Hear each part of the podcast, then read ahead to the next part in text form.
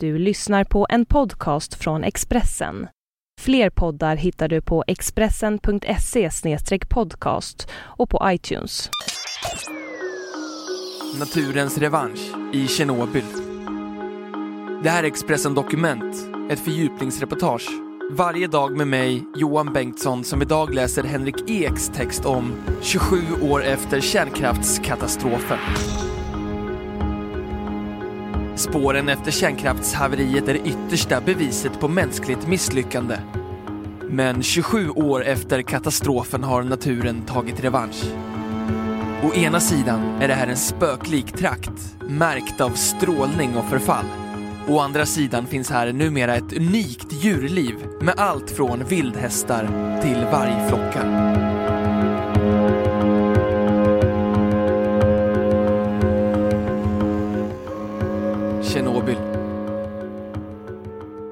Ingen skulle officiellt kalla det safari. Ändå är det precis vad vi gett oss ut på. Två timmars bilresa rakt norrut från Ukrainas huvudstad Kiev passerar vi vägspärren som markerar gränsen mellan frisk östeuropeisk natur och den radioaktiva undantagszonen. Himlen är blyertsgrå, marken är täckt av nysnö.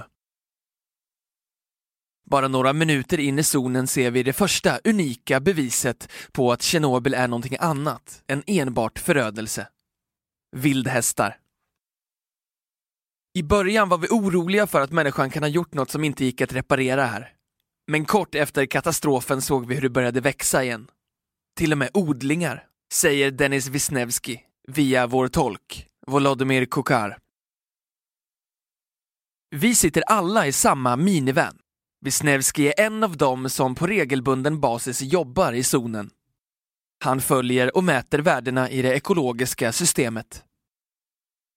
Fem år efter katastrofen hade den ekologiska balansen återskapats. Det gick väldigt snabbt. Det var skönt att se att människan inte gjort något som för alltid förstört marken här, säger Dennis Wisniewski. Vi åker genom Röda skogen, som fick sitt namn efter tallkronorna som färgades röda av strålskadorna efter haveriet 86. Stora delar av skogen skövlades åren efter och grävdes ner. På många ställen ser vi hur raka led av nyplanterad skog växt upp i dess ställe. Där går vildhästarna, de som har sitt ursprung i Mongoliet men som förr fanns vild på den ukrainska steppen. Dock aldrig i Tjernobyl, förrän de planterades in och sen på egen hand gjort territoriet till sitt nya hem. Efter att ha åkt en liten bit ropar Dennis Wisniewski högt att chauffören måste stanna bilen vargspår. Vargstammen i området är beryktat stark. Trots det har Wisniewski, som arbetat här i 12 år, bara sett varg tre gånger. Vi gör ett försök att följa spåren i nysnön. Plötsligt ser vi vargspår överallt. Lite gul snö i ett hörn markerar revir, förklarar Wisniewski. Vi hinner inte gå långt förrän vi hittar en bit päls troligen från en hjort. Det finns inga klövar i närheten, så antingen har vargen burit på något eller så har en rovfågel tappat pälsbiten här. I vanliga förhållanden skulle vargar kunna äta döda djur, människors sopor eller tamdjur. Det som finns närmast helt enkelt. Men här i Tjernobyl fungerar det inte så. Här är vargarna verkligen vilda djur som jagar sina byten, säger Dennis Wisniewski. Idag är det 27 år sedan olyckan ägde rum. Fortfarande jobbar omkring 3000 personer på kärnkraftverket Tjernobyl. Det är först där utanför som vår strålningsmätare ger utslag. Bortsett några fickor av strålning här och där reagerar mätaren knappt alls under våra dagar i zonen. Delvis på grund av att den radioaktiva marken är täckt av snö, enligt vår tolk Volodymyr Kokar. Vi står så nära man kommer kärnkraftverket en stenstaty utanför grindarna föreställer två händer som håller upp en byggnad prydd av blixt. Där bakom syns den grå och rostiga reaktorn. Arbetet för de 3000 anställda består i att avveckla reaktorbyggnaderna och ombilda allt till en plats dit andra kan skicka sitt förbrukade uran för nedgrävning. Därmed skulle Ukraina på nytt kunna tjäna pengar på marken som är märkt som direkt farlig och obeboelig. Idag betalar landet för att ta hand om sitt uran. Arbetet med egen avskälpningsplats för uran förväntas ta mellan 50 och 100 år att färdigställa, enligt Dennis Wisniewski. Förutom de 3000 anställda som reser fram och tillbaka till Tjernobyl finns ett 60-tal personer som bor kvar inne i zonen. Snittåldern på dem är 75 år. Det är minst sagt spartanskt hemma hos paret Maria och Ivan Semenjuk i byn Parishiv Parisjiv hade 678 invånare före katastrofen. Drygt 140 återvände efter evakueringen. Idag är nio personer kvar. De har blivit ett med den vilda naturen, på gott och på ont.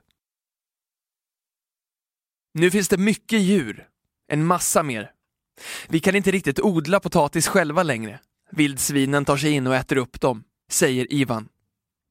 Deras två söner har flyttat och bildat familjer på andra håll i Ukraina. Båda skulle hellre bo här om de kunde. Men det finns inga jobb här, säger makarna Semenjuk.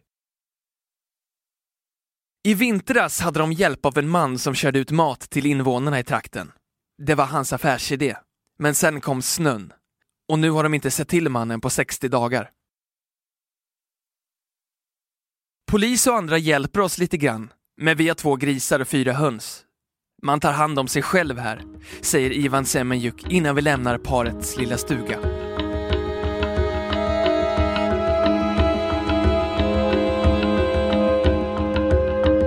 Expressen Dokument, en podcast från Expressen.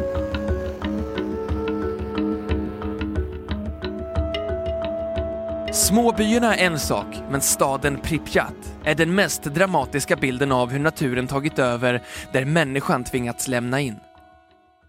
Staden grundades på 70-talet och upplevde en kort blomstringstid. Kärnkraftverket, beläget i stadens utkant, skrek efter arbetskraft. Unga människor flyttade hit för att bygga sina liv tillsammans. Torget i Pripyat, omringat av tidstypiska sovjetiska betongkomplex, är idag täckt av en gles skog. Träden har vuxit rakt upp genom stenarna på torget och kryper allt närmare byggnaderna. Det är en spökstad där folk till synes bara rest sig upp och lämnat allt. Volodymyr Kokar berättar att han varit uppe i ett av höghusen. Där inne fanns bara några stolar här och där. Soldater kom hit och gick igenom varje lägenhet och kastade ut allt som fanns genom fönstren säger han. Det var 1988, två år efter olyckan som det stod klart att Pripyat och Tjernobyl inte längre var beboeliga platser. Människorna som ville flytta tillbaka fick ge upp den drömmen. I en gammal butikslokal står möbler och inredning huller om buller. Alltihop betäckt av damm, lera och krossat glas. Man har sett djur här. En vargflock har filmats på torget berättar Dennis Wisniewski. Han säger att det är en av de unika sakerna med Tjernobyls naturliv. Många djur har ändrat beteende och blivit mindre rädda. Marina Skviria, 31 år, är forskare på Ukrainas nationella forskningsakademi i Kiev. Hon är specialist på just vargar och säger att ett beteende som förändrats är att vargarna, som vanligtvis mest jagar nattetid, nu också är aktiva på dagen. Vad gäller antalet vargar kallar hon det en helt unik normal ekobalans. Det är precis som det var för några hundra år sedan. Rovdjur och deras byten i en perfekt balans. Det enda vi har problem med är viss tjuvjakt, säger hon. Hon räknar med att det finns omkring 50 vargar på den ukrainska sidan av undantagszonen kring Tjernobyl. Den andra halvan ligger i Vitryssland, där vissa hävdat att det finns så många som 300 vargar. Det finner dock Marina Skviria och andra experter högst otroligt. Det är intressant att de använder mänskliga konstruktioner, säger de vidare och syftar på alla djurarter i zonen. Vi har sett lodjur som börjat röra sig på den gamla marknaden i Pripyat, vilket är märkligt för arten, säger hon. Antalet djur i förhållande till ytan är större kring Tjernobyl än i de omgivande regionerna, säger Marina Skviria. Men zonen på cirka 3000 kvadratkilometer är för liten för att vara sitt eget reservat. Djuren rör sig över en betydligt större yta. Därför är det också svårt att säga om djuren har påverkats av strålningen, menar hon. Det finns inget uppenbart som tyder på det, vilket förstås är en fråga som många ställer sig eftersom platsen anses vara obeboelig för människor. Men finns det vargar med två svansar till exempel?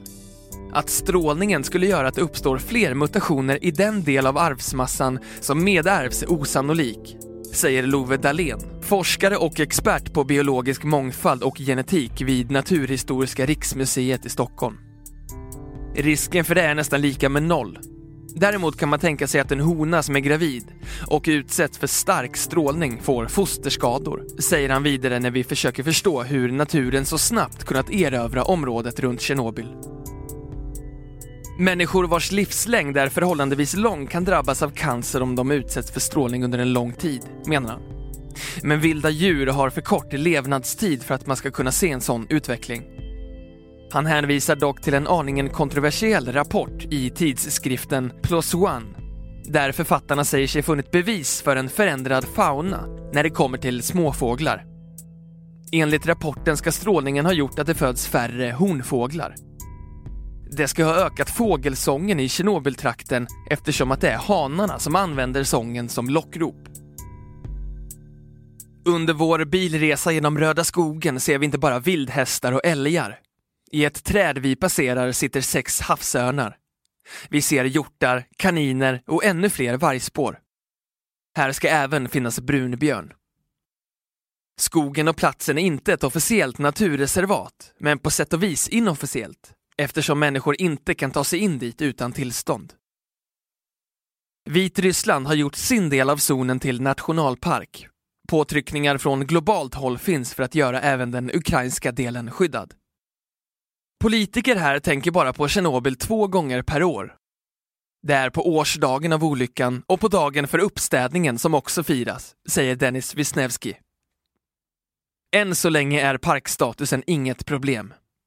Det finns ingen som tror att Tjernobyl kommer att kunna bli en industriell och ekonomisk marknadsplats inom en överskådlig framtid.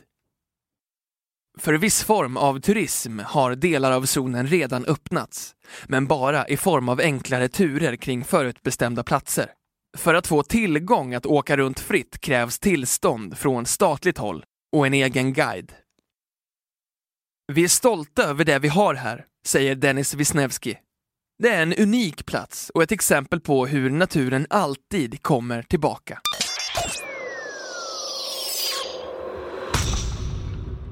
Du har hört Expressen Dokument, ett fördjupningsreportage om naturens revansch i Tjernobyl av Henrik Ek, som jag, Johan Bengtsson, har läst upp.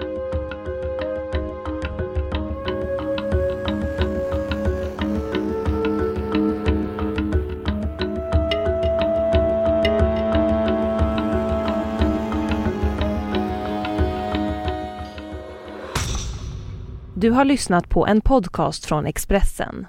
Ansvarig utgivare är Thomas Mattsson. Fler poddar finns på Expressen.se och på iTunes.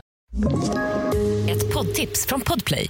I podden Något Kaiko garanterar östgötarna Brutti och jag, Davva, dig en stor dos skratt. Där följer jag pladask för köttätandet igen. Man är lite som en jävla vampyr. Man har fått lite blodsmak och då måste man ha mer. Udda spaningar, fängslande anekdoter och en och annan arg rant. Jag måste ha mitt kaffe på morgonen för annars är jag ingen trevlig människa. Då är du ingen trevlig människa, punkt. Något Kaiko, hör du på Podplay. Därför arkadeinerna.